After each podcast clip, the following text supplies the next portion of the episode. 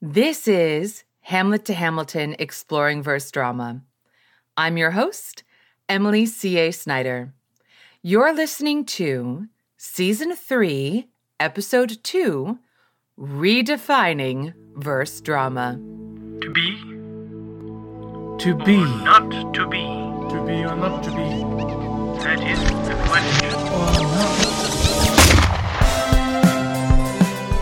Hello, friends! Welcome back to Hamlet to Hamilton, and in season three, the patrons over on Patreon have spoken, and we are studying soliloquy both in writing and in performance.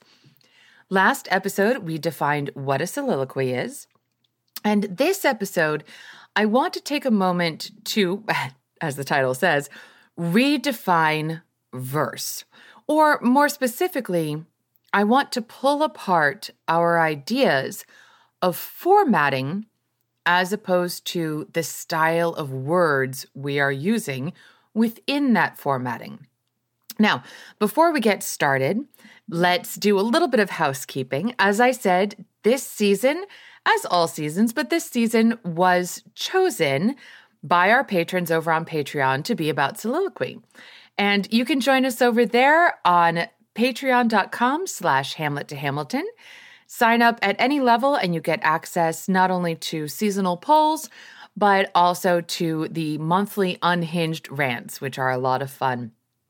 If you're interested and want to join in the discussion, you can always find us on Twitter at Hamlet2Hamilton with the number two in between, or you can use the hashtag Hamlet to Hamilton, all spelled out in English. We love hearing from you.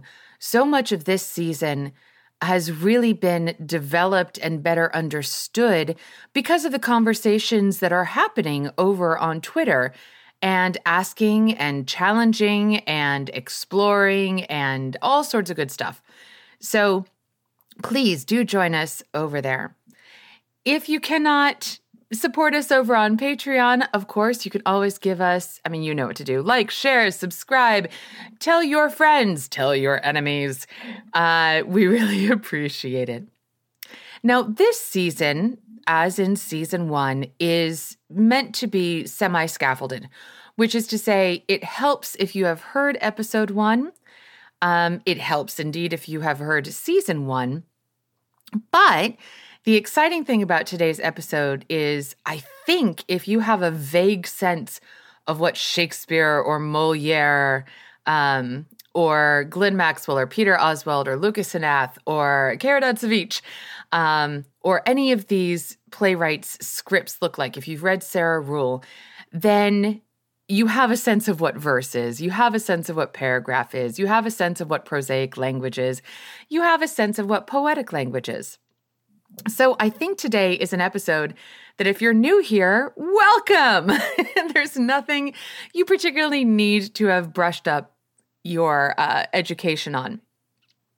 If, however, at any point you get a little bit lost, you can always head over to hamlettohamilton.com, check out the show notes, check out previous episodes, go to additional resources, and see if there are any articles there that might help you brush up on what you're looking for. You do not have to take notes during today's episode. If you're driving your car, please don't. All the notes are over on hamlettohamilton.com. And again, if there's something that you would like us to cover, join us over on Patreon or give us a shout out on Twitter. Okay, all of the housekeeping is out of the way for today's episode. So let's dive into essentially what is the difference between paragraph and prose, the difference between verse and poetry what are the types of formatting we use in a theatrical script? What are the types of styles that we use in a verse drama script? So, in our last episode, we defined a soliloquy as a largely uninterrupted speech of length delivered by an isolated character in some cases, characters, but we'll get to that later in the season. And this character does not intend to be overheard by any other in world character. Occasionally, they don't want to be overheard by the chorus or the narrator, either but they definitely do not want to be overheard by any other character in the play. If you're not sure what that means, go back, listen to the last episode, or check out hamlettohamilton.com. A soliloquy is always about in world events because it's delivered by a character who is in the world of the play. And this is the important part for today.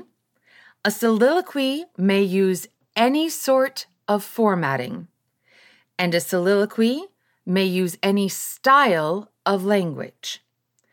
And that style of language may use whatever ornaments it pleases. So, what do we mean by formatting? What do we mean by style? And what do we mean by ornamentation? Let's do some brief definitions first, and then we're going to delve in actually backwards um, because I want to spend the majority of the time in this episode on formatting and on reading to you different snippets of the different formatting so that you can hear the difference. Uh, the reason why we are putting this episode as the second episode before we delve into soliloquy and examples of soliloquy is because formatting is going to be one of your major tools, another tool in your tool boudoir to consider how does your character speak? What sort of sounds are you going for? Therefore, what sort of formatting might actually help release your character, release this soliloquy, get across your thought or your vibe or the narrative plot moment. So I want to make sure this tool of formatting, combined with style, combined with ornamentation, is in your tool boudoir. So we're going to briefly define each term, then we're going to go backwards, then we're going to delve further into formatting, which will help us redefine verse drama, and most particularly redefine different types of verse. So this should be very exciting. And it is probably worth noting that quite a bit of today's episode is um, is my IP, is my intellectual um, theorizing. And so here we go. This is my copyright. Let's dive into what is formatting. So I've been inspired by Glyn Maxwell's idea that he wrote in his fantastic book on poetry about the black on the white, which is to say, any sort of black notation on the white page. Uh, so, thank you to Glyn for that uh, groundbreaking terminology. And now let's build on that. Formatting, very simply, means what is the layout on the page of the black on the white? What is the layout on the page of the black on the white? And this formatting will, in fact, have a performative element to it. Certainly, there's formatting in formatting a novel, but when we're formatting scripts, screenplays, etc., the formatting is where is the placement of the black, whatever the black notation is, on the white, and what performative information does that formatting, does that placement give to the people who are interpreting? The style, then, are the choices that you make about the type of notation you are putting on the page. So, uh, is your style prosaic? Is your style poetic? Is your style rhetorical? Is your style informational? We'll be getting more into that in a second. But essentially, what style of markings, of notations, of black are you putting on the white? That's the style. Then we have ornamentation, which means what are the extra things that you are putting on the notation? So, for example, if you're using musical notation, you might be putting forte, piano, crescendo, accelerando, different markings um, to tell people, again, performative information. With words, we might use emotive formatting, we might use capitalization. We might also decide, uh, as, as mentioned, that if we're going to do poetic style, then we might use alliteration, we might use metaphors, so on and so forth. Okay, so formatting is the placement of the black on the white and what performative information the formatting gives. The style is the type of notation you are using in that formatting, be it musical notation, be it in our case, verbal or meant to be verbalized word notation. Um, and then what is the style of that notation? Um, then we have ornamentation. What are the extra bits that you're putting on? And again, all of this in a script is meant to help the performers perform, is meant to be a way for the playwright, the composer, etc., to communicate to those who are interpreting. And then the interpreters will, in our case, vocalize that formatting, that style, that ornamentation. And they'll put it through their own interpretive lens. In fact, in interpretation, you know, if you've ever done any sort of performance, you add your own notation on top of what the playwright gave you. You might change breath marks. You might decide to ignore this capitalization but to lean on a different word. And you might put notes in there to remind you of what you are doing. Again, in a script, the whole point is for whatever's on that page to give help in the performance. It is for the purpose of performance, which will eventually be seen by an audience. Not everything that's on the page, if you're the playwright, is going to be recognized by the audience. So some of what you put on is is just sort of like love letters, as Cha Ramos puts it. Um, Cha is a fantastic intimacy director, violence coordinator here in New York City. Look her up, well worth knowing. But she talks about, she's also a dramaturg, and she talks about how quite a bit of what's written in a script is a love letter to the performers, to future interpreters of this work.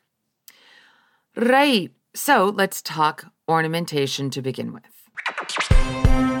Now, I'm not going to list every sort of ornamentation because that way lies madness.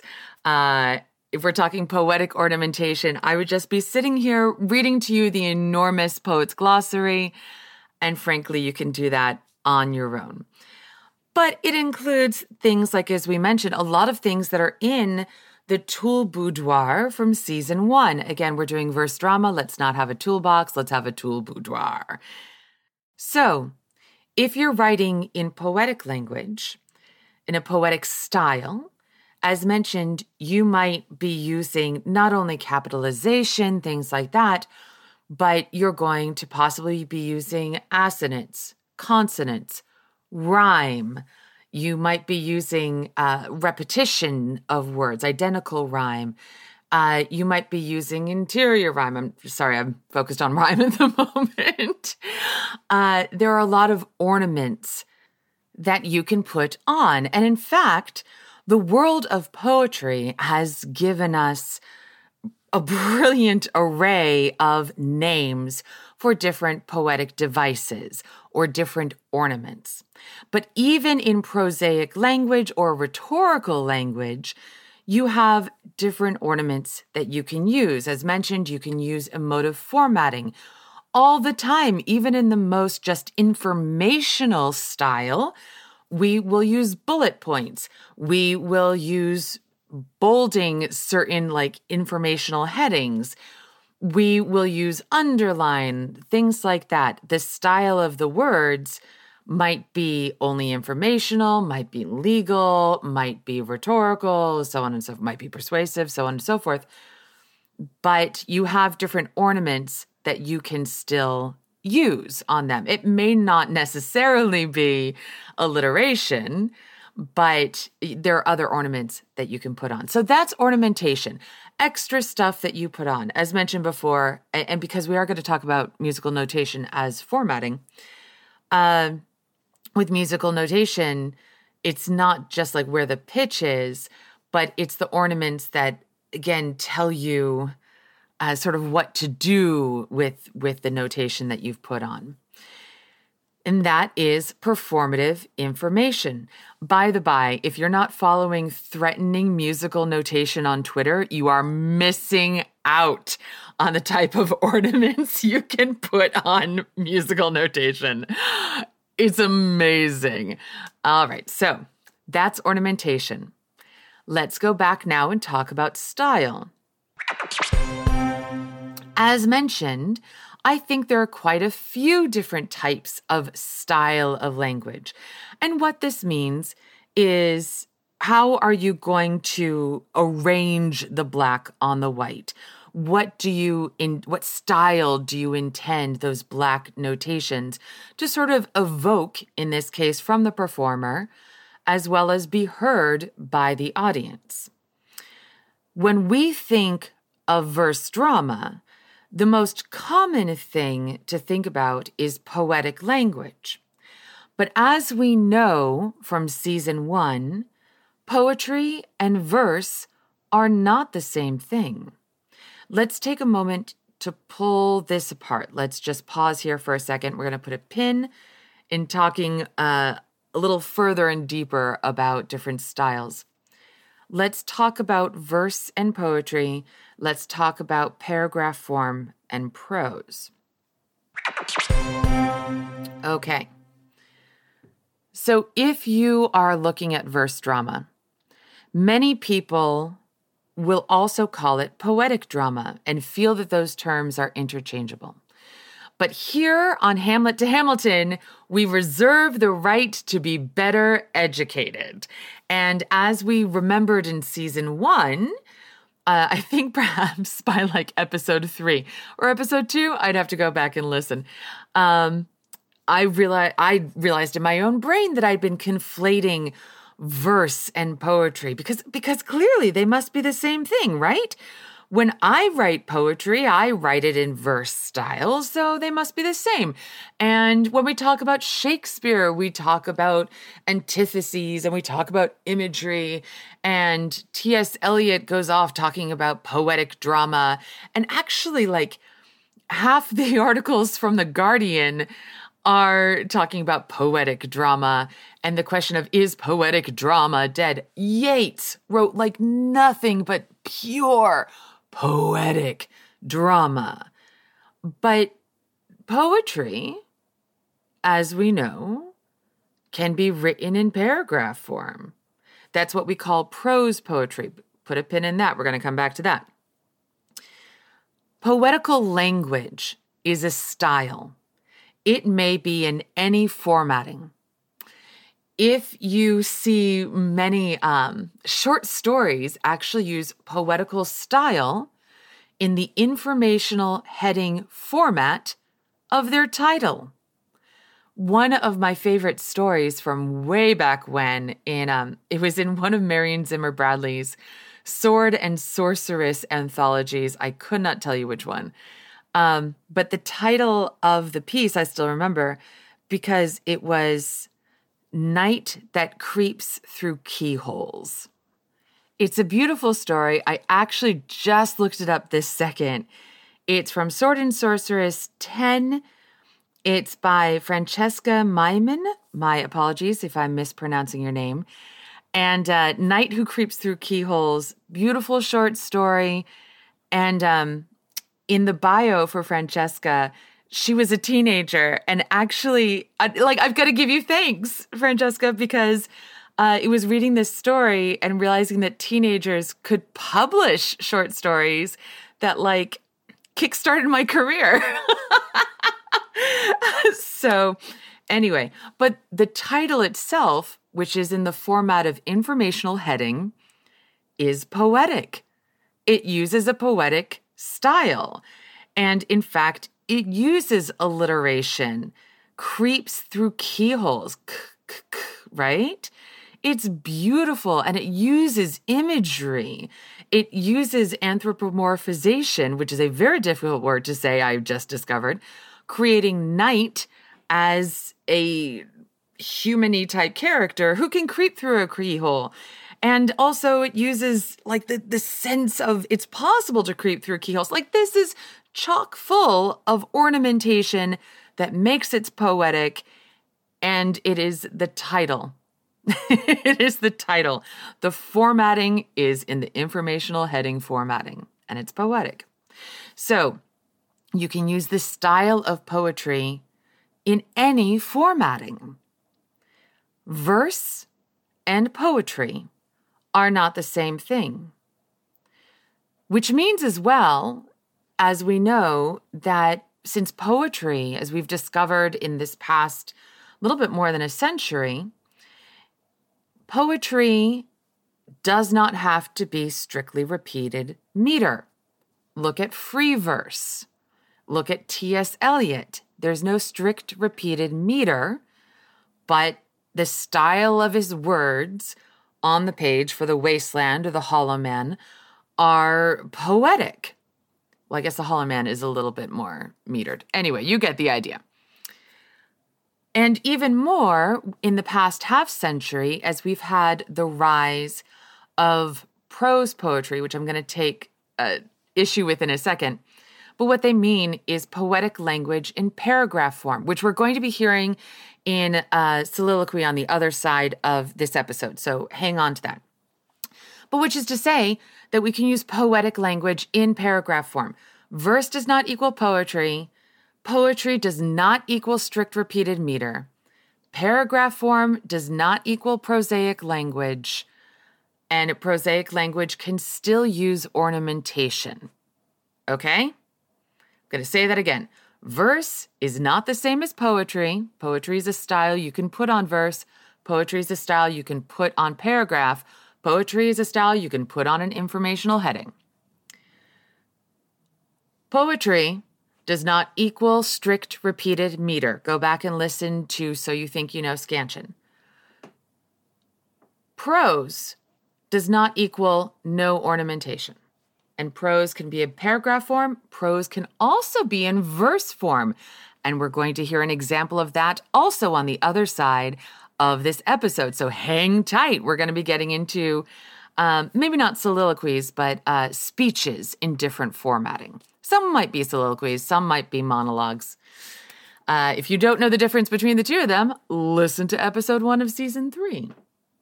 All right, so we're pulling these things apart. We're pulling these things that we have spent like seven centuries thinking are are like so intertwined, like hydrogen and oxygen molecules, that we think hydrogen and oxygen are the same thing and can only, let's say, make water. And it's like, no, no, hydrogen and oxygen very different things behave in different ways. When combined with other stuff behave in very different patterns. And so this is wonderful information for us.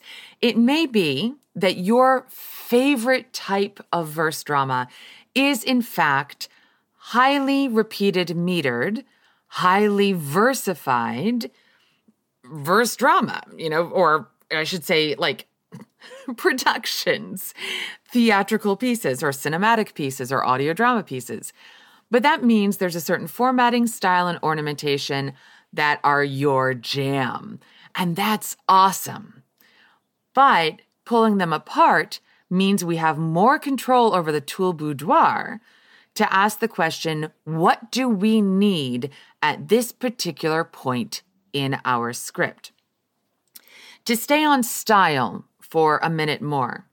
Because again, this is going to be very helpful in later episodes when we're looking at, for example, what are Richard III and Iago soliloquies like, and how are they different from, let's say, uh, Ophelia or Hamlet? Okay. Now, I'm going to throw out some different styles. I have not done as deep a dive as I have into formatting for these. So tell me what you think. But I think by and large, there are a couple different big categories of styles that we can use. And they go from sort of very little ornamentation to considerably more ornamentation. Um, again, I haven't sort of done the full hierarchy for this. There's a little bit of here be dragons, or is this the coastline? Am I actually, you know, doing my cartography correctly? So tell me what you think. But some categories that we might see are prosaic language, which means very workaday, very quotidian, very conversational, and not that many ornamentations, right? So it's not necessarily uh, slang because slang gets into ornamentation, right? That's where rap is not prosaic, it is highly poetic because it is using uh, colloquialisms in the use of imagery and it's using those in a poetic sense. Okay, so prosaic language is everyday stuff. This is what you see in a, a, lot of modern theater that is kitchen sink theater, but we also see it in plays like The Cocktail Party by T.S. Eliot. Eliot and Fry were actually going for a little bit more conversational use of prosaic language in verse form.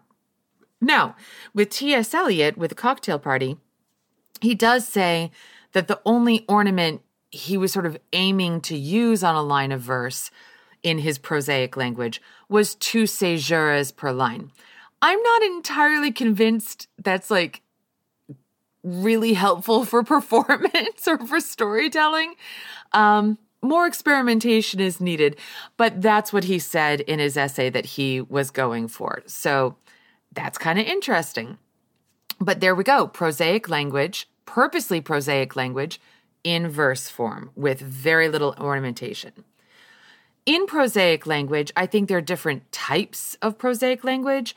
There's expositional language, which is just an info dump. Um, I do think that's different from informational language because expositional language presumes that the listener doesn't know anything. So you have to like fill in on all this backstory, right? Whereas informational language, what you might see in a newscast, presumes you are up to date on on just like terms on what's going on uh, they're giving you inform- further information, but they're not having to go back and like explain everything uh, like you have an expository. Some other types of styles, I think rhetorical is different from prosaic language. There might be a bit more ornamentation, right? We might be using metaphor a little bit more in order to make our rhetorical point we might be repeating phrases at the beginning um, or repeat, you know, like using refrains and leitmotifs. Uh, that's where they get stuck in your head. I have a dream.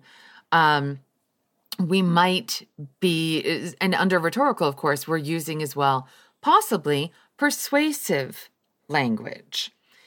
Uh, so, another category, as I said, could be rhetorical. And I'd have to go back and like check all my debating notes. So those of you who are like, ooh, ooh, I know this, feel free to put it on Twitter and uh, tag us and fill out that part of the cartography better than I am doing today. But rhetorical language, unlike prosaic language, I think does use a little bit more ornamentation. Then we have poetic language which, as mentioned before, tends to just like heap on that ornamentation. And I highly encourage you to go back to the Poet's Glossary and just have a field day playing with all the things that the very deep work of uh, of the poetic academia has provided for you. There's deep work in the rhetorical and persuasive academia for you. Heaven knows. Uh, so we have thus far prose, rhetoric, poetry. And I do think it's fair to also include nonsense. You can write nonsense. Um, nonsense may be nothing but ornaments. and under nonsense, you might have as well just sounds that are made, expressions. Um, I am actually thinking of the Beatles, like when you get to the final refrains of uh, Hey Jude, you don't want something like, I don't know, feel better, Jude, I say, Jude, I say, hey Jude. What you want is just this pure expression of quote unquote nonsense. You just need the sound. Na na na na na na na na na na na hey Jude. Okay. Um, so we can use nonsense. You can pepper in nonsense through your poetry. Thank you, Lewis Carroll, right? 'Twas brillig and the slithy toves did gyre and gimble through the wabe. And that's awesome. I want that. I want nonsense. I want just sounds. Uh, and you can put sounds on your verse, or you could put sounds in your paragraph, or you could put a sound in your informational heading, in titles, and things like that. We use one very commonly in like classical soliloquy, and that is do you have it? Can you think of it? What's the sound that we use, like overuse probably? Oh. We use the nonsense sound of oh. Oh, what a rogue and peasant slave am I, right? So, nonsense is another thing that we can use. And um, I'm not sure how to put this in, but I do think pitched words should fit in somewhere. Maybe that's an ornament. Um, it might be an ornament, but I'm interested. What other, uh, what other categories could we put on this? And in fact, one that we haven't mentioned, and which I think might deserve its own like episode, is the use of silence. The sound of silence. Um, silence is an option, right? Beethoven's fifth would not be as great if it were da da da da da da da da. You want the da da da da, pause, pause, da da da da, pause, pause. Then da da da da da da da da da da da. Right, you get the idea. Same thing. Good old Hamilton. And I'm not throwing away my shot. If it were just, and I'm not throwing away my shot, okay, that's fine. But that silence in there, that silence as something that maybe isn't vocalized by the performer, but is present in the performance, is absolutely, as we talked about in the silences episode of the Tulle Boudoir, absolutely something that fills up time. Because, as again, someone cleverer than I said, uh, essentially to paraphrase, performance is a way to decorate time. Another thing we could add in is stage direction. And that actually is something we write down with words on the page. It's a type of formatting, and it's something that is really kind of only for the performers. They could take it, they can leave it, they can change it. Um, the audience may or may not see it. And in fact, stage directions, which is a kind of style, could be written as paragraph, as verse, I suppose. No, actually, absolutely. You can write it a top musical notation. Right, you get the idea. You could even, frankly, with stage direction, use pictures. it could be a picture, uh, and that's the black on the white. So hopefully, this is like expanding your mind a little bit about the possibilities of what we can put in a script. All right. So those are different type of styles that I have seen. Prosaic, rhetorical, poetic, nonsense, silence, stage direction are just some of the styles of black we can put on the white. Um, I guess I should put musical. I don't know. I don't know. Tell me what you think. Tell me sort of where things belong in our taxonomy of performance. What is the bigger category? What are the smaller categories underneath it? All right, so those are styles. We're going to take a break right now. We're going to come back with formatting. And the cool thing is, I'm going to try as best I can to give you examples from the different sort of Punnett squares. like, for example, what does a poetic paragraph sound like? What does a prosaic paragraph sound like? What does a poetic verse line sound like? What does a prosaic verse line sound like?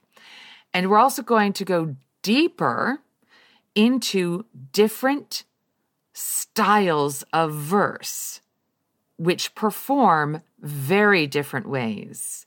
And I'm very excited about this. All right, let's take a little break, and I'll see you on the other side with a bunch of examples. It's time for an unhinged rant. or is it? Unhinged rants are when myself, Emily C.A. Snyder, just goes off on whatever it is that I am researching for you. And it is largely biased. It is very unscholarly. It is an extreme rant. It has a lot of profanity and it's a lot of fun. The first two unhinged rants are available for everyone on the main feed. They're about T.S. Eliot and Lord Byron. You can give them a listen. All the remaining unhinged rants, which will come out monthly, are only for our patrons on Patreon. So if you would like to hear some unhinged rants, things that are perhaps a little bit less measured and, and uh, then head on over to patreon.com slash hamlet to hamilton and you'll get to hear all of the fire, fire, flames from the side of my face. Unhinged rants!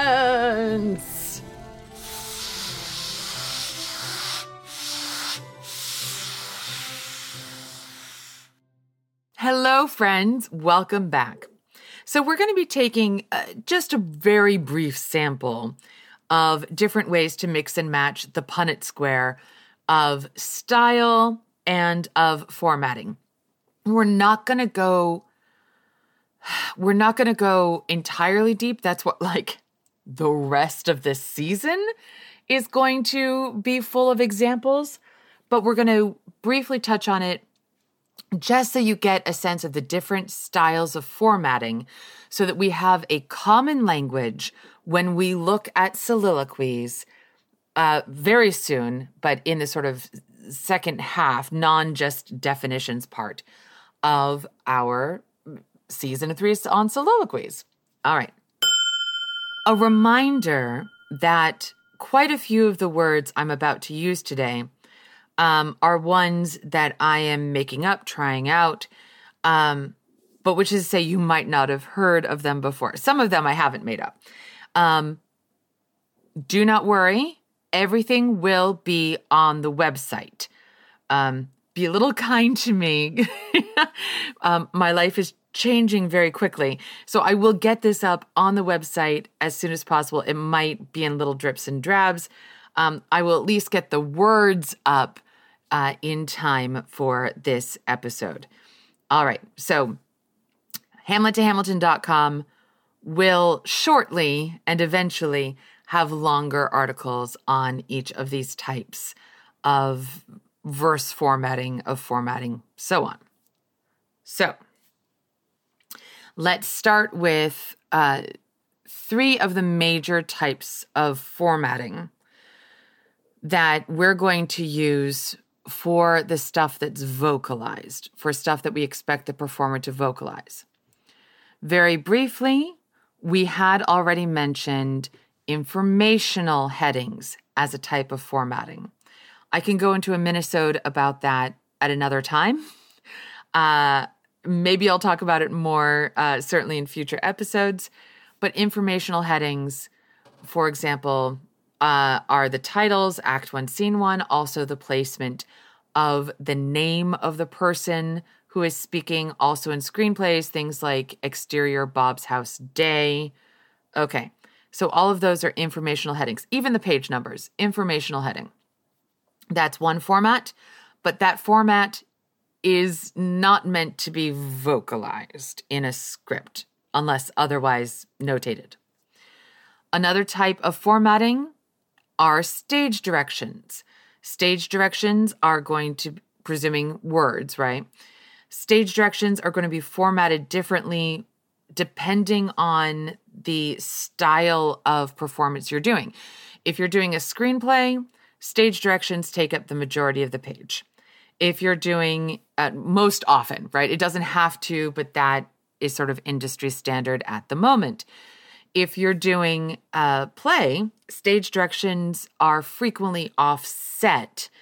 Um, and the words that are meant to be vocalized tend to take up the majority of the play. Again, does not have to be so, is frequently so. All right. Stage directions, again, are not meant to be vocalized unless otherwise stated or decided, but stage directions are meant to be executed, right? They are meant to be performed. Again, all of the text that a playwright gives the performers is a love letter to them, which then the performers they interpret it and so on. What we're going to focus on are the types of formatting that are meant to be vocalized. That means I'm only going to be talking rather lightly today about white space, about silence. All right. I am positive we're going to delve more into silence um, and particularly into white space on the page in future episodes, in future seasons. But we're only going to be touching lightly on white space, which is its own sort of formatting and functions differently depending on what uh, black notation formatting you're using upon the white. If that's confusing, uh, don't worry about it. Put a pin in it. We will come back to it. All right. So, the three major types of formatting for stuff that's meant to be vocalized that I see at the present, and again, I reserve the right to be better educated tomorrow.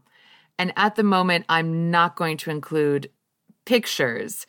Um, although, if your language is picture based, then awesome. then, in fact, uh, that might be something you want to pursue even more. Um, and then please tell me about it because I want to know. but what I'm going to be talking about is particularly formatting for languages that function like English insofar as we read from left to right, from top then to bottom.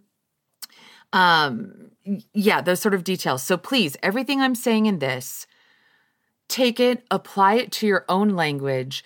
If you are so inclined, please, please at me on Twitter at Hamlet to Hamilton with a number two in between. Um, because the beauty of multiple languages is that it, it it it invites different forms of thought, different ways of approaching the black on the white, and I'm very excited about that and would love to know more. But for anglophone uh, drama, script writing, and then interpretation, uh, and not just English, but you know most Western languages, um, some Eastern languages. We are talking about left to right, then top to bottom. Okay. And we're also talking about, in our case, like rectangular pieces of paper. Things might be a little different if we're using different types of paper. But in this point, um, for our purposes, we are talking about putting black on white in a Western language style and presuming some sort of quadrangle is our canvas. Whew. Again, we are trying to pull things apart. The three major types of formatting that I see are paragraph formatting, verse formatting, and I'm going to include musical notation formatting. We're going to be talking the most about verse formatting. Um, we will talk then the second most about paragraph.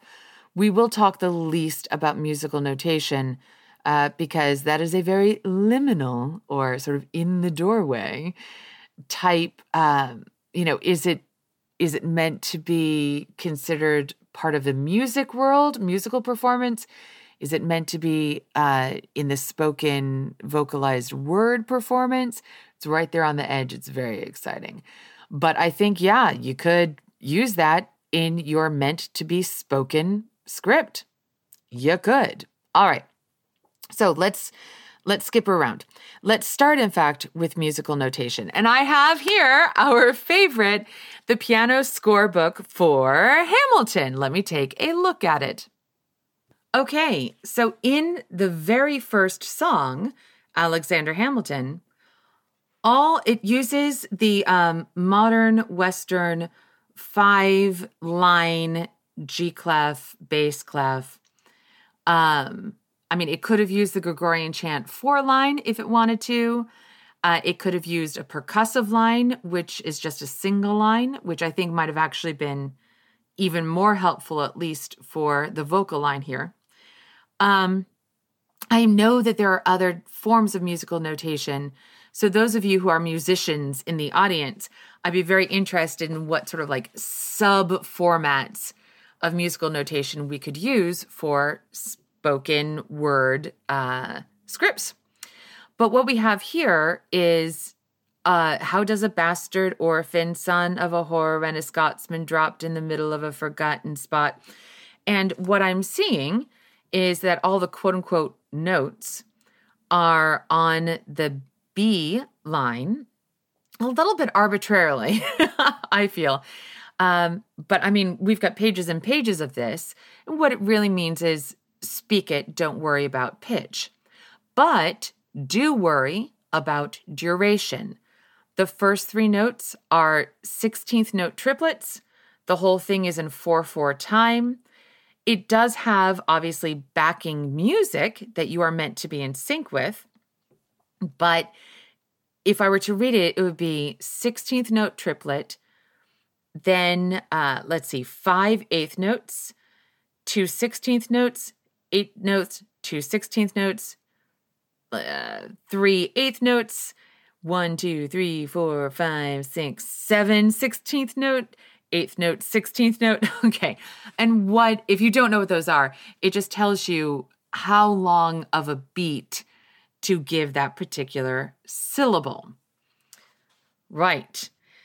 And that itself is a little bit of ornamentation. In fact, there is a sort of, we could put it under nonsense or onomon. Uh, I can never say that word because I always wanted to put the T in there. It's onomatopoeia. Maybe there is no T in there. Eh, anyway, uh, be kind to me, listeners. but there is a place where it says snap both fingers, and it's given both a pickup note and a um and the sort of X n- neutral note, which is just fascinating. All right. So here we have musical notation for vocalized words said by characters in this case in a performance. Uh, this is not a soliloquy or a monologue. This is uh, sort of a shared address, if anything. Um, uh, we could go again further into that. And it tells us the duration of where exactly in time we're supposed to say each syllable.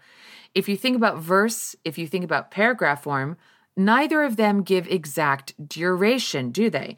They don't give tempo, whereas one of the ornaments on this notation, it says at the very top, slow, where a quarter note, that is one beat, equals about 68 beats per minute, which is like just slow, basically. okay. So, musical notation is something we can use. And uh, people who are, pardon me, people who are transcribing uh, hip hop, rap, even spoken word, spoken opera, using musical notation of a variety of different types of no- musical notation can be very helpful to the performer. That may not be what you're trained in. If you're trained in Shakespeare, you're trained to read the sort of music of Shakespeare's particular type of verse. But my musical theater peeps, you are trained to read a different type of vocalized notation. It tends to be much more proscriptive and in fact, one of the things that I think we could consider sort of across the spectrum, uh, we might actually put nonsense or vocalized sounds or whatever we want to call it at the extreme end of like not proscriptive at all.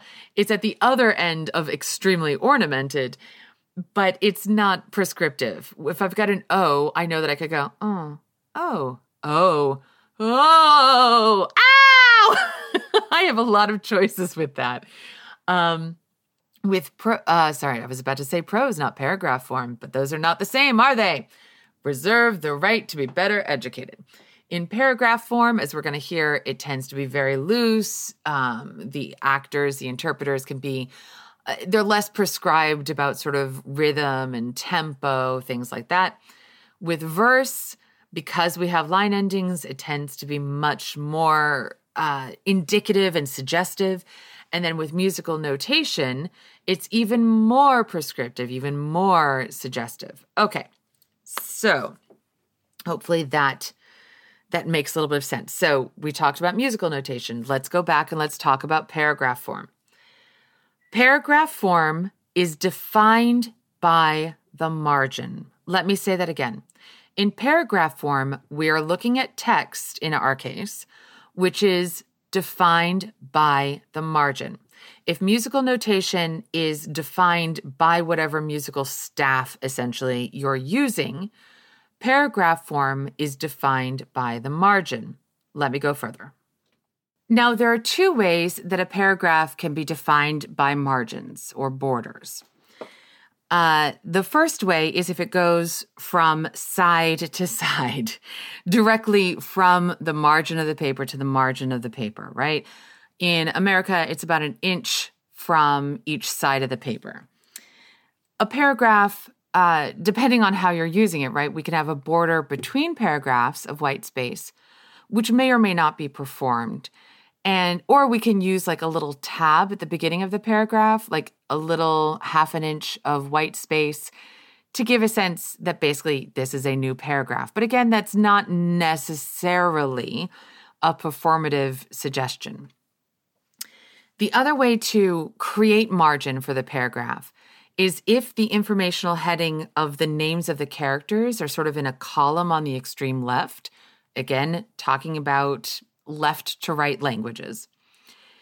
Then there's sort of a new margin of all the text taking up the majority of the page, but not necessarily that column of names on the left. So the margin might, for me, I tend to do, I think, uh, an extra inch and a half in from the the left margin. For me, because the whole point also of all this formatting in any form of script is to immediately and effectively and efficiently get the performative information to the interpreters. So that's why it's really helpful to be absolutely clear so that people aren't wondering, hold on, is this a stage direction or am I supposed to say this? Is this in paragraph form or is this verse? So for me, for example, because a paragraph is defined by the margin, I like to justify all my paragraphs so that people can clearly see the margin. To justify is basically that there's not going to be a ragged end on the right side of a margin. But everything is going to be that nice little rectangle so that you can tell this is a paragraph. This is very important to me, particularly because I mix paragraph form with verse form. And some verse lines, as we're going to hear, might be so long that they actually wrap around. And I don't want my uh, my actors to be confused as to whether they're performing paragraph form or verse form because the performance style is different. Let's take a listen to two paragraph forms, one that's going to use prosaic language, uh, in this case expositional, and one that's going to use more poetic language. This is going to be a slightly longer podcast. We will split it up into three parts, so you're okay. Uh, but let's stick with paragraph form on this side of, of the podcast. Okay. So here we have paragraph form from Thornton Wilder's Our Town. I'm going to be reading again from the very beginning. Uh, so Act One, Scene One, as twere, although uh, Act One apparently has no interior scenes. Um, this is the stage manager speaking, and it begins with This play is called Our Town. It was written by Thornton Wilder, produced and directed by whoever. In it, you will see, and he lists the casts of people and many others. The name of the town is Grover's Corners, New Hampshire, just across the Massachusetts line. Latitude 42 degrees, 40 minutes. Longitude 70 degrees, 37 minutes. The first act shows a day in our town. The day is May 7th, 1901. The time is just before dawn. Okay. So you can hear, uh, this is paragraph form. All I have to go with um, are like punctuation marks for ornamentation, where I'm supposed to take a breath, things like that, or where it's suggested I take a breath. Um, it goes from margin to margin. The copy I'm looking at, which is printed by Sosthery. Bum bum bum. This is the Harper Perennial Modern Classics. Uh, it's actually it's a really good edition. I do recommend this one. They take out a lot of the unnecessary stage directions, to be entirely honest, um, which can make uh, like the the version that you buy directly from the publisher uh, has all the stage directions, including as we talked about before, like Emily's Emily's line at the end is goodbye tree or whatever it may be. But there's a stage direction before it that says she looks at the tree. And it's like, okay, we don't need that. Thank you very much. Anyway, but what you heard, that's paragraph form, prosaic language, in this case, expositional prosaic language. Let's take a look at a slightly more poetic style, paragraph form. This is Adonis from my Act 4 of Cupid and Psyche. Um, I'm just going to do the second paragraph of his. All right.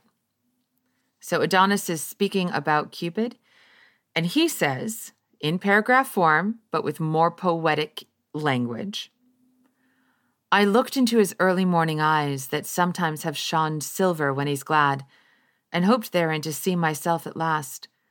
But as I gazed on him, my sight grown weak, my mind befogged with a rising scream, the smell of rotting festers already in my nose.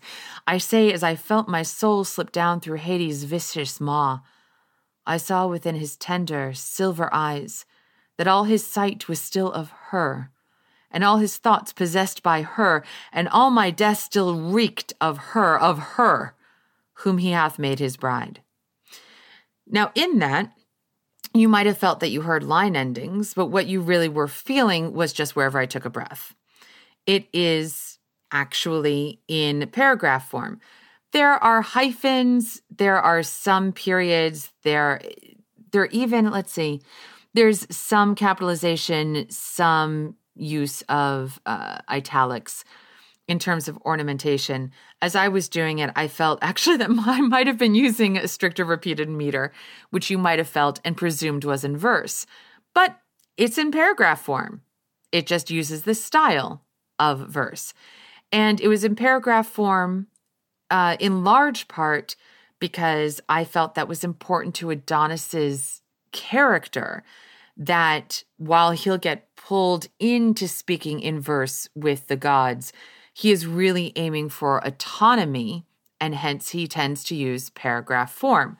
It is a thing that I'm trying to communicate from me to the actor playing Adonis.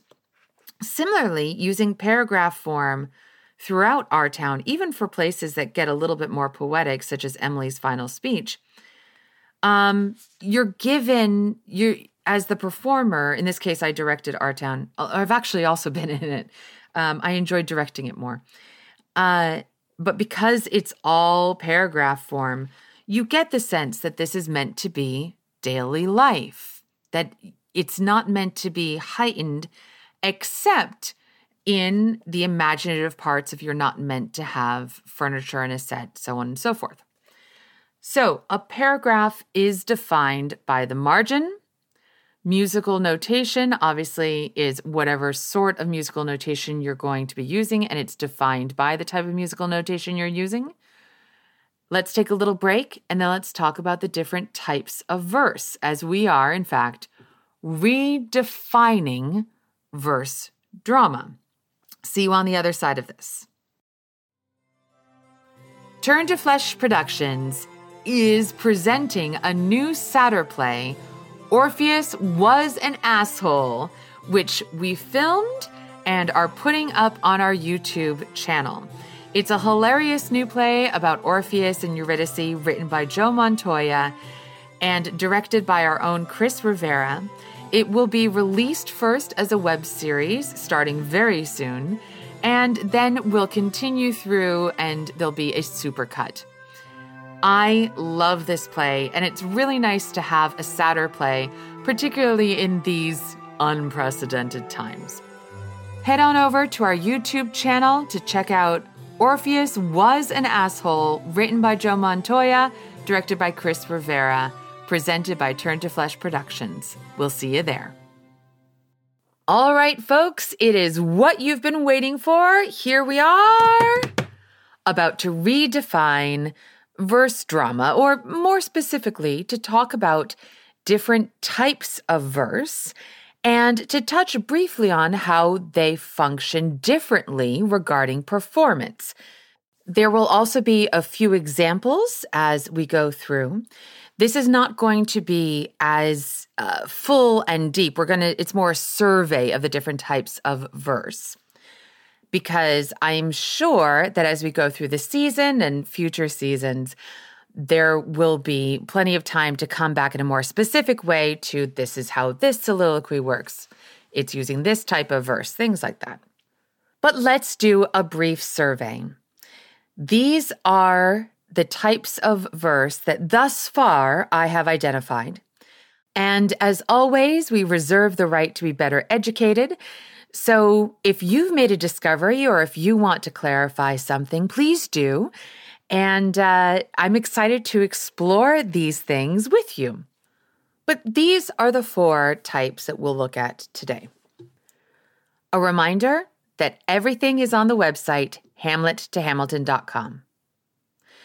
The four types are stichic, strophic, adatosic, and morphic. I'll say them again stichic, strophic, adatosic, and morphic. And just to put that in here, um, quite a bit of this is original thought. Woohoo, copyright! All right. Let's go very briefly through some definitions. Stichic, which is something you will find in your poet's glossary, means that it's one line after another with no breaks, basically. This is the type of verse that you would expect to see in a Shakespeare play, one line after another. We're going to go into more detail in just a second. Strophic means that while it's one line after another, they're grouped into smaller chunks. For example, stanzas. Again, we'll go into that more. But strophic is something we can frequently expect to see with lyric writing. Then we have what I'm calling adatosic. Adatosic, which if I've got my Greek right, so feel free to uh, to at me, actual Greek speakers. What I'm calling adatosic means unbound. So it's when the verse is essentially all over the page, when it's extremely free verse. And then opposite of that is what I am calling morphic, which is when the verse makes a distinct shape, which is different from stichic, different from strophic. So morphic is when it makes a shape. And a reminder that with all these different types of verse, you can use prosaic language, poetic language, rhetorical language, nonsense, silence, so on and so forth. A little note about silence, though. Depending on the type of verse, it actually treats silence differently. Again, I think we're going to need a whole nother podcast episode on redefining white space, depending on the type of verse you're using. We'll touch on it briefly today. So let me go through that one more time. Stichic is one line after another what you expect to see in a Shakespearean text. Strophic means that it's using, for example, stanzas. It's using chunks of verse one after another. So they're in chunks. Atatosic means that it's just all over the place, right? And it will mix and match. It'll have some stichic parts, it'll have some strophic parts, it will tab over, it'll be very free. Atatosic, extremely free. Again, the Greek word I hope means unbound. And then morphic, which is when you're making a specific shape that and the shape is meant to inform the performance. And that's going to be important when we talk a little bit more about stichic and strophic forms. Okay, so morphic specifically makes a shape. The shape itself is supposed to inform performance. Right, let's get into what each of these are and give some examples. We'll start with stichic because, again, that's what you're accustomed to seeing when you think of verse or poetic drama. You're expecting to see one line after another. Um, kind of making a big rectangle essentially in the middle of the page, a big rectangle of text, sometimes shared, sometimes with little half lines that don't seem to be shared, sometimes with white space that makes us think that we ought to fill it up with something, sometimes. So, stichic is one line after another. Now, I've identified two forms of stichic verse. One is the type that we use essentially when we're trying to look very much like Shakespeare or Elizabethan um, verse drama, essentially. We're going to call that eidetic, uh, as in having an eidetic memory or the word identical. And so for this eidetic stichic form, it's one line after another. And basically, the shape is kept very tight. So that's where we could say it looks much more like regular, let's say, 4 4 music, or in the case of iambic pentameter, it's very strict five beats, sometimes six, sometimes four, right? But it's keeping something very regular, eidetic, stichic form.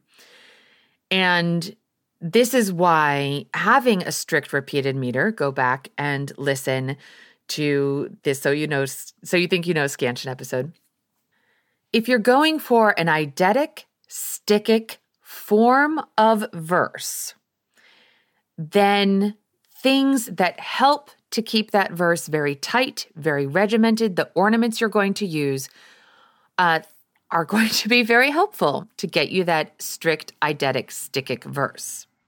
And again, you don't have to use poetic language in order to use a strict repeated meter, right?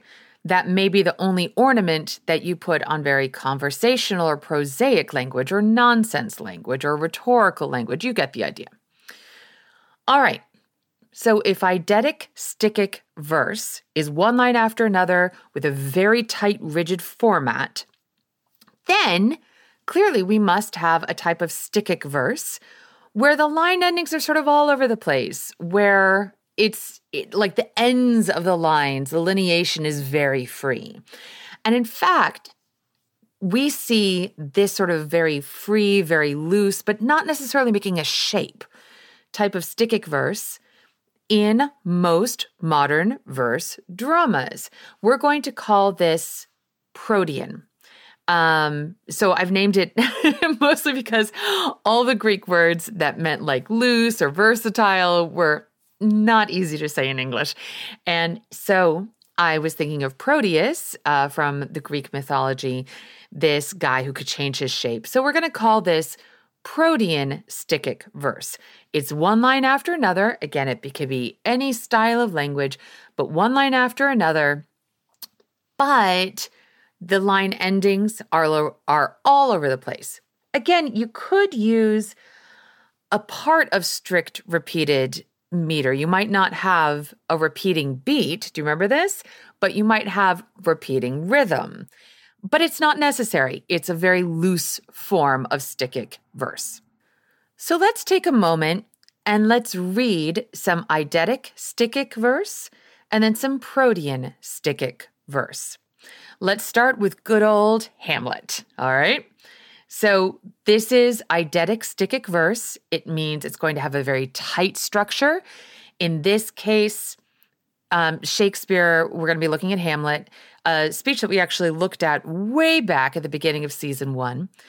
Uh, so he used a very strict repeated meter. In this case, he used strict repeated iambic pentameter in order to get that tightly structured eidetic stichic verse. So this is a monologue, right? Because Hamlet is speaking to other people from Act One, Scene Two. And I will only read Hamlet's speech. There's a little bit more context on the, the page on Hamlet to Hamilton, which is currently under uh, additional resources. And then the question, what is verse? All right. Hamlet says in eidetic, stichic verse Seems, madam, nay, it is, I know not seems. Tis not alone my inky cloak, good mother, nor customary suits of solemn black, nor windy suspiration of forced breath, no, nor the fruitful river in the eye, nor the dejected haviour of the visage, together with all forms, moods, shapes of grief that can denote me truly, these indeed seem, for they are actions that a man might play. But I have that within which passeth show, these but the trappings and the suits of woe. Now, we also know that this happens to use uh, somewhere between rhetorical and poetic language, right? It's got a few. Um, a few heightened words in it. It's got some nice repeated vowels. It has the repeated nor customary, nor windy, no, nor the fruitful, nor the dejected. Uh, so we have repetition at the beginning of a line. Um, we have, as mentioned, a fairly strict repeated meter ornament, so on and so forth. Okay, so we could go through and talk about the style and the ornamentation on this, but for our purposes, it's important to note that this is eidetic, stichic verse. And we can talk more about this, but I realize that the reason why, like John Barton and Peter Hall, the founders of the RSC, came up with the idea of like, if there's space in an eidetic, stichic verse, if there's white space in the middle of this very tightly constructed looking verse, that must mean something. Uh, something that, for example, Abigail Rokison, who hopefully we'll be interviewing later this season and who has some really exciting ideas about how to interpret Shakespeare, uh, you know, we can challenge that. Did Shakespeare actually mean for white space to mean that you need to fill it up with silence? Did he mean that you're supposed to fill it up with movement? Did he mean that it's a tempo change? Did it mean that he wrote this at 2 a.m. and he just didn't care that he left a half line, which uh, I know I've done as a playwright. So, you know. Uh, anyway, but because you're looking at this tightly constructed thing with fairly regular looking line endings, there's a tendency to presume that white space within it must mean something. And while that may not be entirely applicable to everyone in the past who has written eidetic stichic verse, that could be absolutely applicable and very helpful to performers in contemporary verse. If we know that we are purposely leaving white space, then that is helpful to the performers, right? Okay, let's take a look now at Protean stichic verse. We're going to look at two things. One is T.S. Eliot, one is Lucas Hnath, because I want you to hear what it's like to have very contemporary speech on Protean stichic verse and what it is to have more poetic rhetorical speech, just so that you can hear um, sort of what they sound like. So we'll start with Eliot who is going to be writing Protean stichic verse. That means one line after another, but the lines uh, could be wicked long or wicked short. It kind of doesn't matter, but it's important too that he's not trying to make the line endings into a certain shape. Like he's not trying to make pennants coming off from the side of the page or triangles or waves. He is just putting, you know, like writing the line as long or as short as he wants without trying to make it eidetic, without trying to make it more or less identical. Okay, so here is from good old Murder in Cathedral, some Protean Stichic verse by T.S. Eliot. So, this is the chorus speaking near the very end of the play. I am reading this from the complete poems and plays of T.S. Eliot from 1909 to 1950 from Harcourt Brace. For those of you reading along in your books, this is page 195. Act 1, towards the end, the chorus says, and I'll make sure you can hear the line breaks. We have not been happy, my lord, we have not been too happy. We are not ignorant women. We know what we must expect and not expect. We know of oppression and torture. We know of extortion and violence, destitution, disease, the old without fire in winter, the child without milk in summer, our labor taken away from us, our sins made heavier upon us. We have seen the young man mutilated, the torn girl trembling by the mill stream, and meanwhile we have gone on living living and partly living, picking together the pieces, gathering arcane F word for a bundle of sticks at nightfall, building a partial shelter for sleeping and eating and drinking and laughter. God gave us always some reason, some hope, but now a new terror has soiled us, which none can avert, none can avoid, flowing under our feet and over the sky under doors and down chimneys, flowing in at the ear and the mouth and the eye. God is leaving us. God is leaving us. More pain, more pain than birth or death. All right, we'll stop there. It goes on. It goes on a bit longer, and then Thomas replies. Actually, Thomas replies in mostly eidetic, stichic, which is really kind of interesting. Then he gets longer and longer. But hopefully, you could hear like that the lines were not of an even length. Now, I didn't play the commas in there, essentially the written in caesures, which might have made it feel more eidetic, a little bit more regular. But it is written, for example, this is this is the full line. God gave us always some reason, some hope, but now a new terror has soiled us, which none can avert, none can avoid, flowing under our feet and over the sky, is one line of verse. But that was still fairly poetic language. Take a listen to This is A Doll's House Part 2 by Lucas Hnath, which did perform here very well in New York City.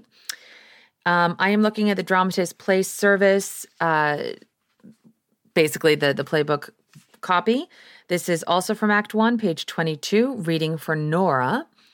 And you're going to hear, again, Protean Stichic verse. So the line endings are all over the place, but are not trying to make some sort of morphic shape.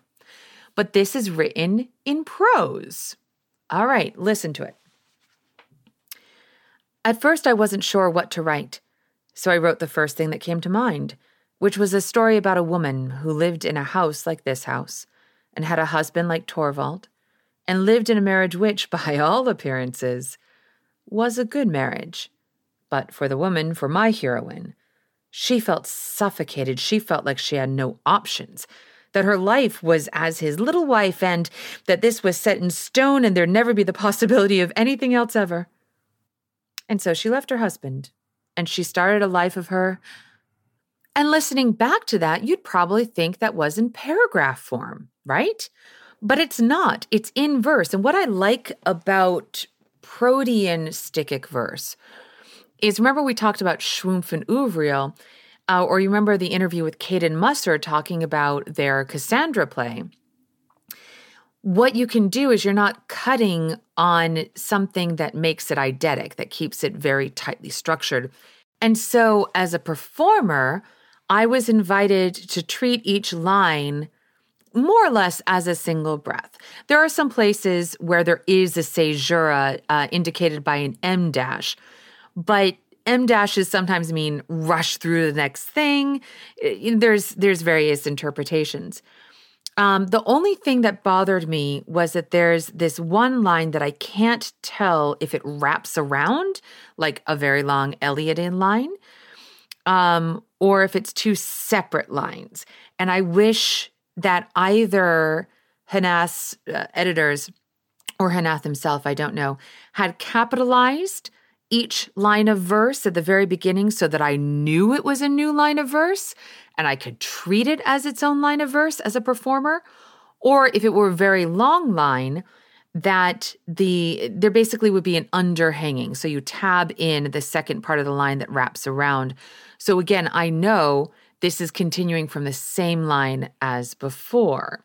And that's in fact what they do uh, with the Eliot verse, although I think they tab in the beginning of the line and then, so it's more like a paragraph type thing.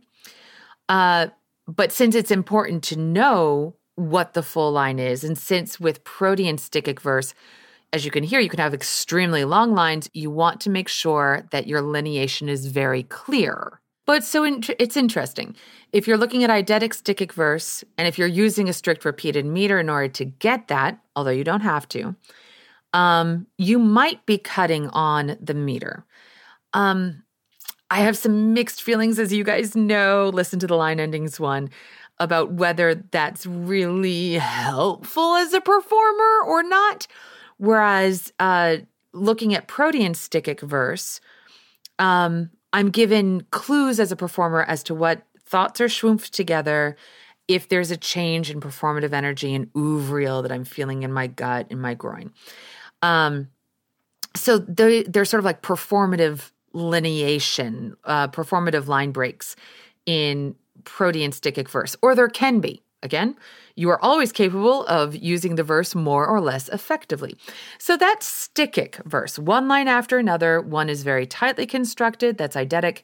One has more loose variation at the end, and that's protean.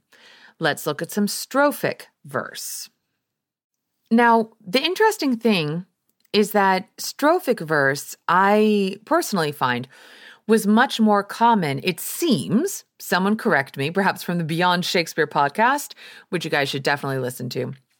But I found a lot of uh, strophic verse in medieval plays, medieval Anglophone plays. What is strophic verse? Again, if you think of what lyrics look like, if you think about probably your first writing poetry, uh, it's written in strophes, which means that it's chunks of text and then there's a border in between. You may or may not play that border as sort of a moment of silence. Uh, but it certainly is less significant than if you have stichic verse, line, line, line, line, line, and then there's a white space, and then line, line, line um, you would feel that not necessarily as a strophe. You would feel it as, ooh, I have a moment of white space, and the white space is the next stichic line. But in strophic, what we're seeing visually is that they're sort of very clearly defined chunks of text. There are a couple ways to do this. One is, in fact, to put chunk of text, white line, chunk of text, white line. Another way to do it that I've seen in many medieval plays uh, because often the strophe will be shared between more than one character, is in fact in the use of end rhymes, so that you know that A, B, C, B, D, D, or something is a strophe, and then that um, that repeats over and over. So we see that if you remember way back when in the Wakefield Master, for example, if you read it, even with uh, trading off who says what line, you can very easily see the strophic nature. We also, as mentioned, see the strophic nature, obviously, in lyrics. So we're very accustomed to strophic equaling rhyme, but it doesn't have to. The other thing is, when we think, therefore, of strophic, and particularly something that includes a rhyme scheme, we expect all strophes to be stanzas. Now, these things are from the Poet's Glossary strophe, stanza, and what we're going to call pindaric. Um, all three of those are established terms in poetry. We're just applying them now to what does it do for performance because we're not looking at page poetry. This is beyond stage poetry. This is performative verse. It's not even performative poetry, is it? It's performative verse. So a stanza means that each strophe, each group of lines are equal, are even. That's what we see with the Wakefield Master, repeating the same, in this case, rhyming verse form, uh, even with a same meter that you know is compa- uh, compound meter. Go back again and listen to season one, or take a look at Hamlet to Hamilton. So stanzas are when it is the same group of lines, whether that's the same number of lines, whether that means that there's an extra ornament on it, such as a rhyme scheme or a compound meter, but each stanza is even, rather similar to eidetic, right? In fact, I would expect with stanza form to see that stanza use eidetic verse, right? Because it is making everything even if it's a stanza. But a Pindaric strophic verse means that essentially the chunks have some variation. Now, the variation may be that, again, each of them are using a very strict eidetic, stichic verse for its strophe, for its chunk. But in Pindaric, it means not necessarily that we have a loose protean line endings, although you can also do that, but it means that there's variation of some significant sort from strophe to strophe. So, for example, uh, if we're doing Pindaric strophic verse, uh, we might keep the whole thing eidetic, but let's say the first Pindaric strophic chunk of verse uses iambic pentameter, and then the next chunk uses, I don't know, um, trochaic tetrameter. And maybe both of them are each six lines long. Um, or maybe we, you know, the first the first three stanzas of this strophic verse are using terza rima, and then we switch over to a villanelle. Um, but we're still, you know, so there's some variation in Pindaric. Again, with strophic verse, you can use any style of language. Something else that's really interesting in the performance of strophic verse is that you can have, speaking of white space, you can have like little indentations at the beginning of lines. Think about limericks, right? So often it's uh, you start left justified, but da da da da da da da da da da da da da da da, and then you might tab in, but da da da da, but da da da da, and then go back to left justified, but da da da da da da da.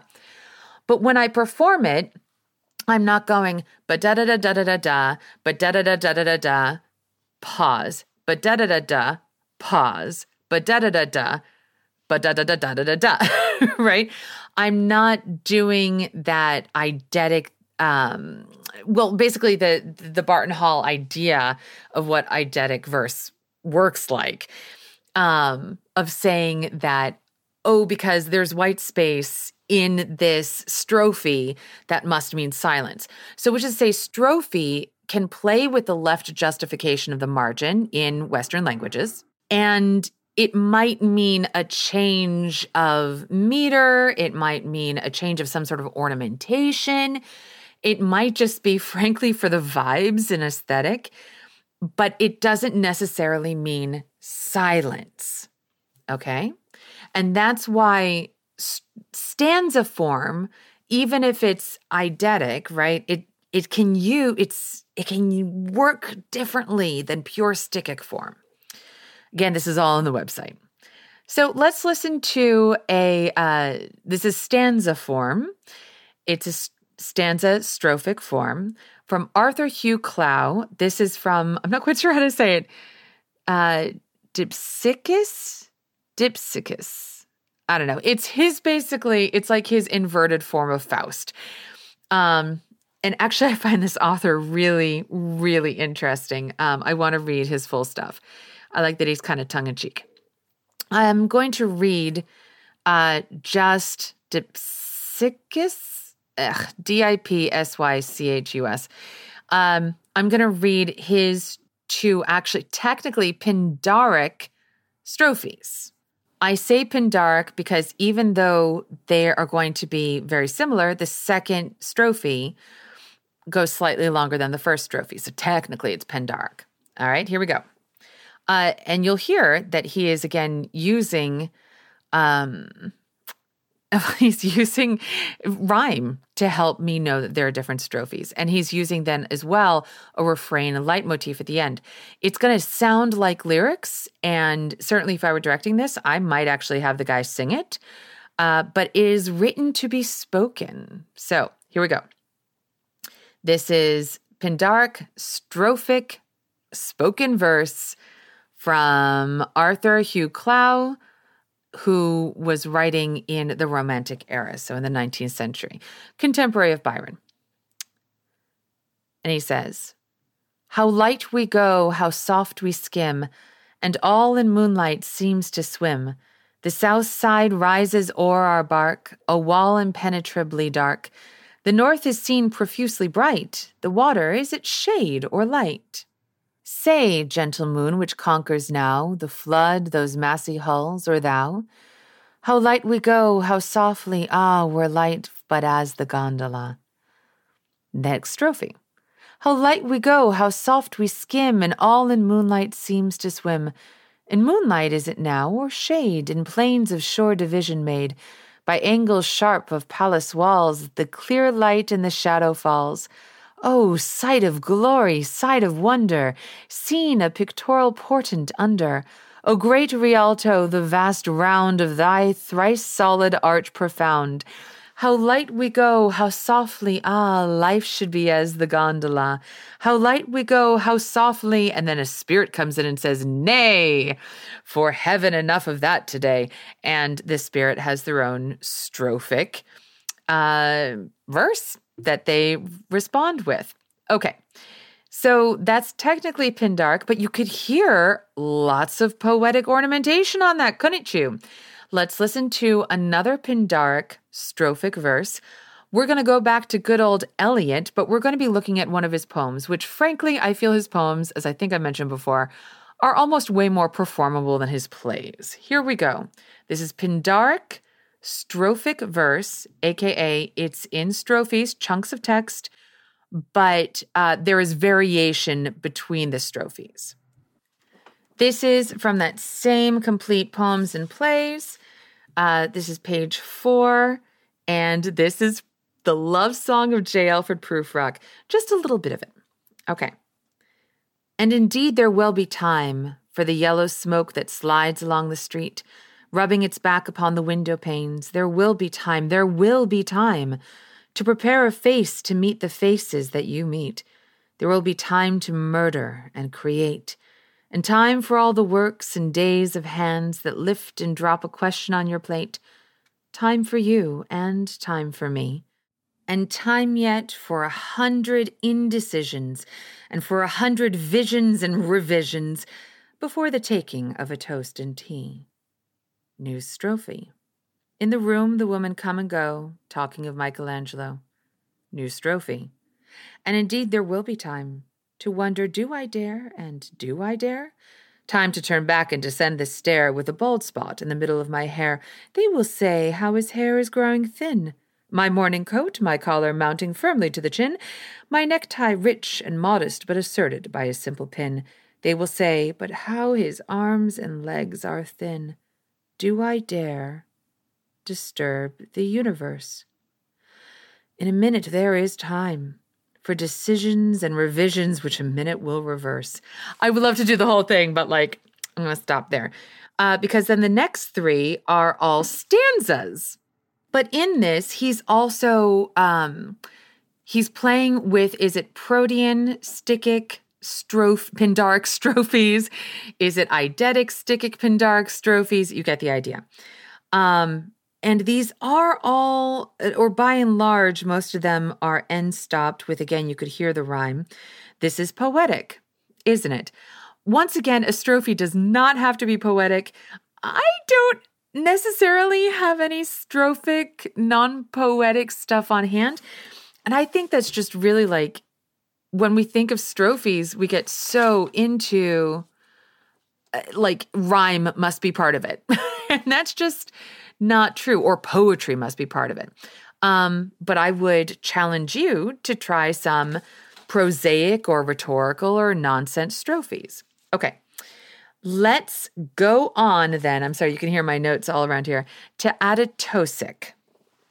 Now, atotosic is uh, is when it's completely unbound. That's hopefully again what the Greek word means. I know we're going long, but I think uh, I think we should be wrapping up fairly soon. So these next two, atotosic and morphic, um, are my idea, rather like the eidetic and protean difference. Um, and so I am going to use my own text for these. I know there is more. I'm positive there is more. Um, but for right now, we'll be using some stuff that I've mucked around with. So, atotosic can, of course, in- include bits that might look strophic, bits that might look stichic. Um, in terms of white space, I feel that it's much more like sort of what is the performer intuiting. So again, we're not in that eidetic, stichic, ooh, everything is so regimented that every bit of white space really means something. We're not even in that strophic thing of like, we're going to indent some stuff to just sort of like give a little bit of a vibe. Atotosic can literally be all over the page, and the white space could mean a million different things. There's a lot of intuition. So we'll take a look. Uh, again, this is, I don't know whether you'd call it poetic language. We'll have to take a look. Um, but this is a speech that I wrote for Galatea, who is the statue that comes to life um, from the Greek myth, if you remember that, uh, who was carved by Pygmalion and he fell in love with her, and there's a curse from Aphrodite. Um, and I was interested in the moment that Galatea came to life. And for some reason, I felt that like really free verse was the right way to go. So this is what it sounds like. And once again, the formatting is on the website, so you can take a look at it. Galatea. May I speak now? This mouth is strange. Although you cannot see it, he carved me out a tongue like so. Ah. And teeth and lungs, bone, tendon, sinew, each strand of hair a careful indication, and I. She touches her stomach. A barren place as well to match with here. She touches her heart. Then, he gave me fingernails, but would not paint them. I am prettier a blank. Often I have heard him speak to me complaining of the simplicity of woman. Complexity? Simplicity. Simplicity. Simplicity. Simplis. The word is music on my tongue. Simplicity. Like that water he places on my tongue when he kissed me once good night. He kissed me once with tongues and said that he would fill my mouth with words like so much water. I, and I should catch them, snowdropped, on my tongue, lap them up with kisses, and arrange them into song. He forgot my vocal cords. Okay, that's the way I interpreted it this time. You're going to see that it's like all over the page. You're going to see that it uses a little bit of strophic form.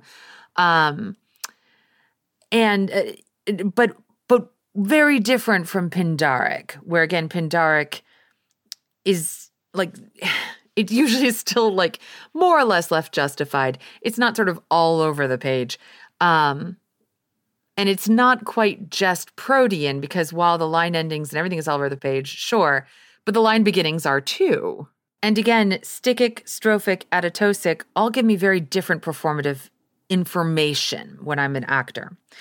So, lastly, we're going to look at Morphic, which is something that I've just started playing with. Some of you patrons have also played with it recently. And Morphic, it's similar to eidetic stichic, right? Uh, or it can be, depending on how tightly structured the uh, way that you're using your lines are to create an image. So, for example, creating a star image might be a little bit more tightly structured creating a wave image might be uh, a little bit more loose, right? Uh, it's not quite protean, which again has no structure uh, with the line endings. Um, and it need not be entirely eidetic in terms of like each circle will be the same type of circle. You certainly could. It's not necessarily strophic because one circle may become the next circle. The wave may just continue on in a sort of stichic form.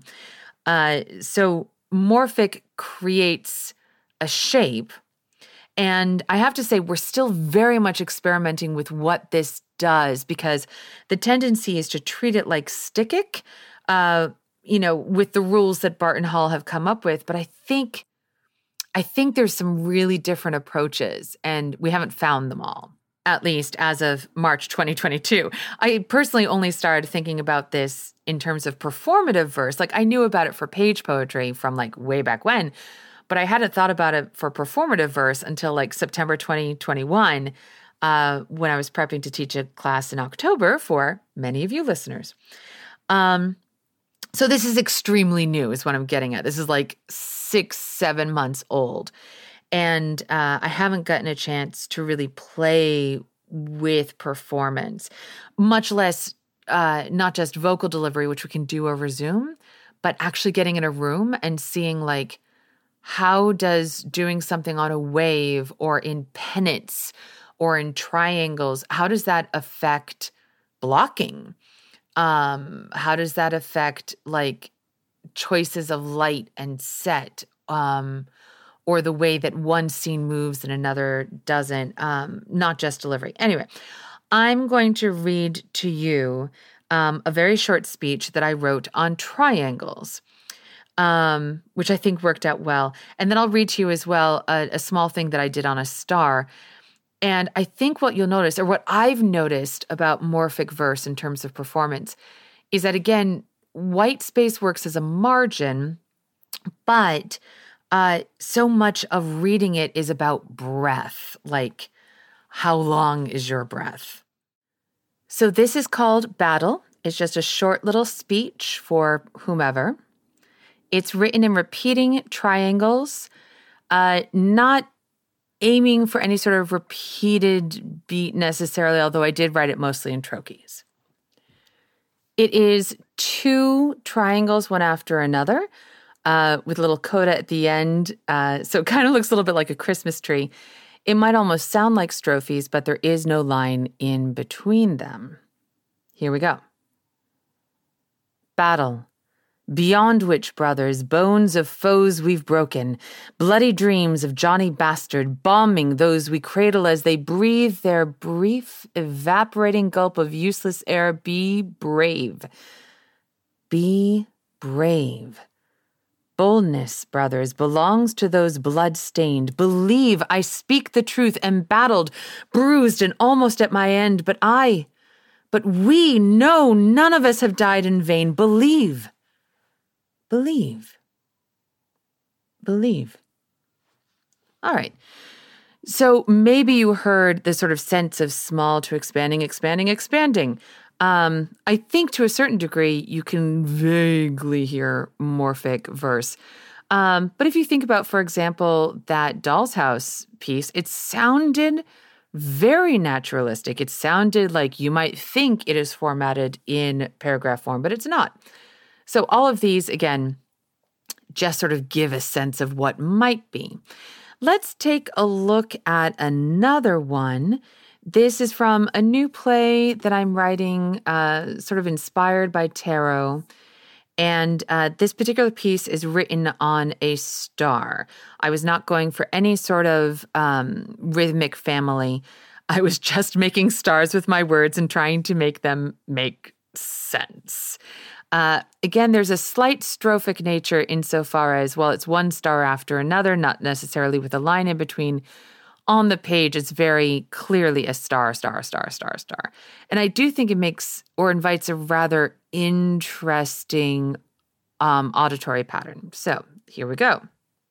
This is from uh, Act One of my play, Romancing the Moon, currently titled Romancing the Moon, from Scene Nine of Act One. And it is essentially the Eight of Pentacles, Eta, who is speaking to the magician. Um, this is uh, the first line is the magicians, which starts as star, and then the rest of it will be all eta. And it goes something like this. Again, this is experimental. Maybe it works, maybe it doesn't. For context, you should know that Eta has made a golden chain um, that the emperor now wants and uh, might be Ada's soul, might have been made out of Ada's soul. Okay. So the magician starts the star by saying, It is well wrought. Then Ada responds, I only meant it came to me, appeared one day within my hand. I was so gladsome, joyful. I thought that I was dreaming. It nearly leapt from hand to forge. It swung the hammer. It seared the tongs. I sweated to keep up. And then I couldn't let it go. It came from love of here, of him, of everything I've come to love, and yet I don't know how it came here. I don't want to let it go. I must. I should? I will. And the very last bit is uh, just sort of three lines on their own. Okay, so kind of in the start, and I don't think I actually performed it very well, but you get a sense of bigger, bigger, bigger, slight, small, bum, bum, bum, bum, bum, bum, or so something like that. Kind of interesting, kind of interesting.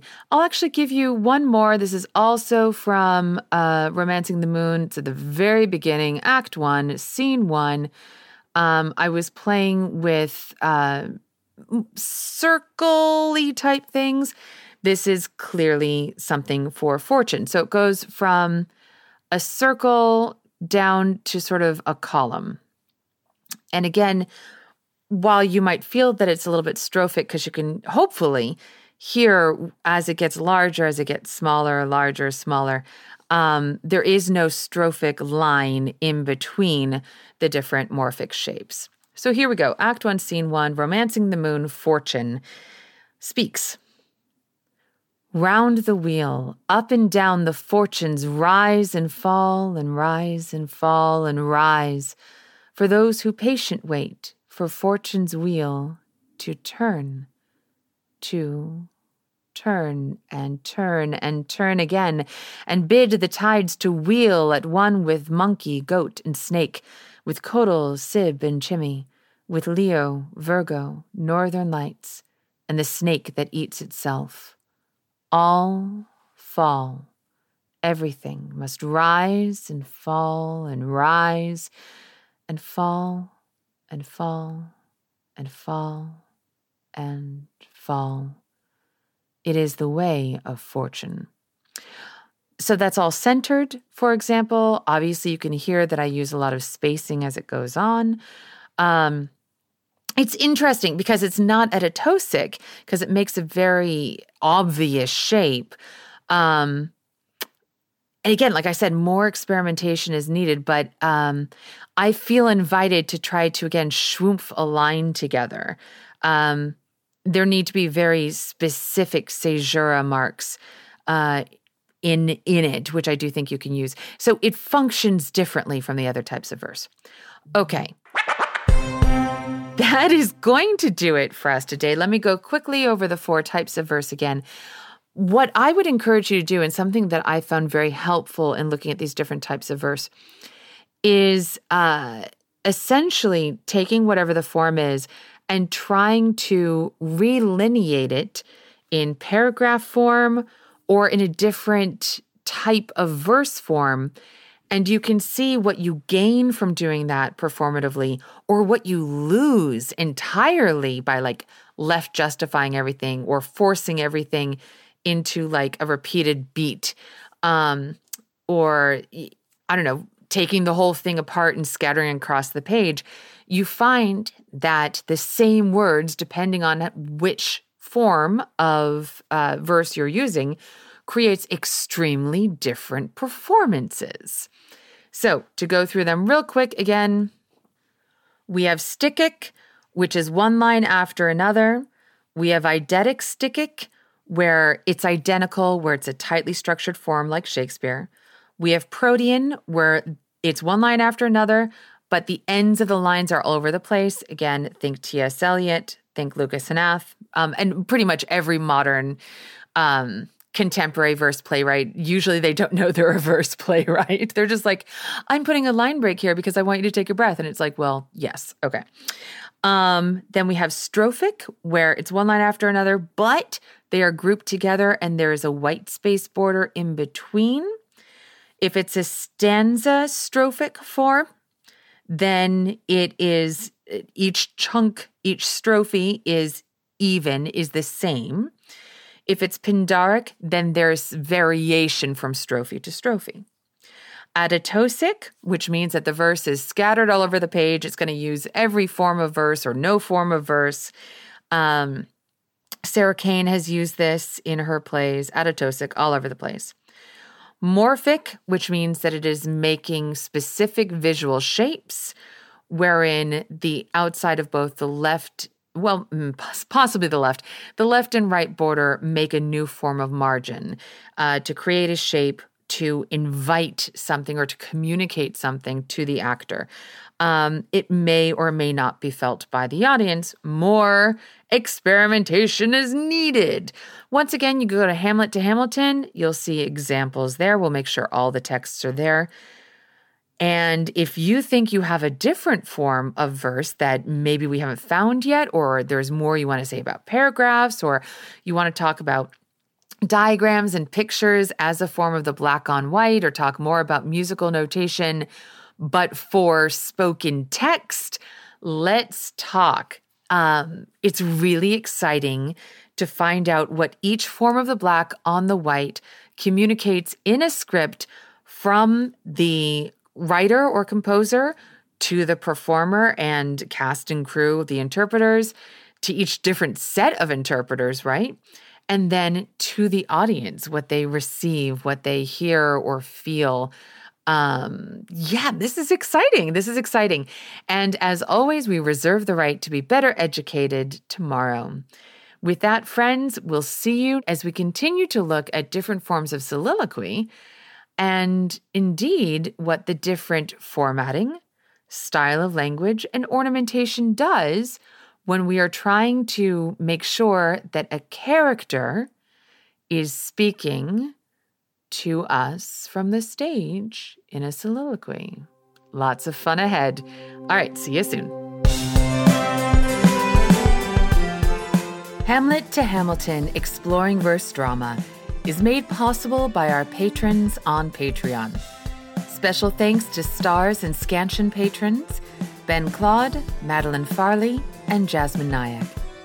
If you'd like to become our patron and get different goodies, you can join us over on patreon.com slash hamlet to hamilton. Hamlet to Hamilton is hosted by Emily C.A. Snyder, with audio engineering and sound design by Colin Kovarik. This podcast is part of the Turn to Flesh Productions audio network. You can learn more by going to hamlettohamilton.com or turntoflesh.org. If you liked this episode, please like, share, comment, subscribe. You know what to do. You can follow us on Twitter at Hamlet2Hamilton with the numeral 2 in between, or use the hashtag Hamlet to Hamilton or H2H with the numeral 2. Thank you so much for listening, and we'll see you in two weeks' time as we continue exploring verse drama.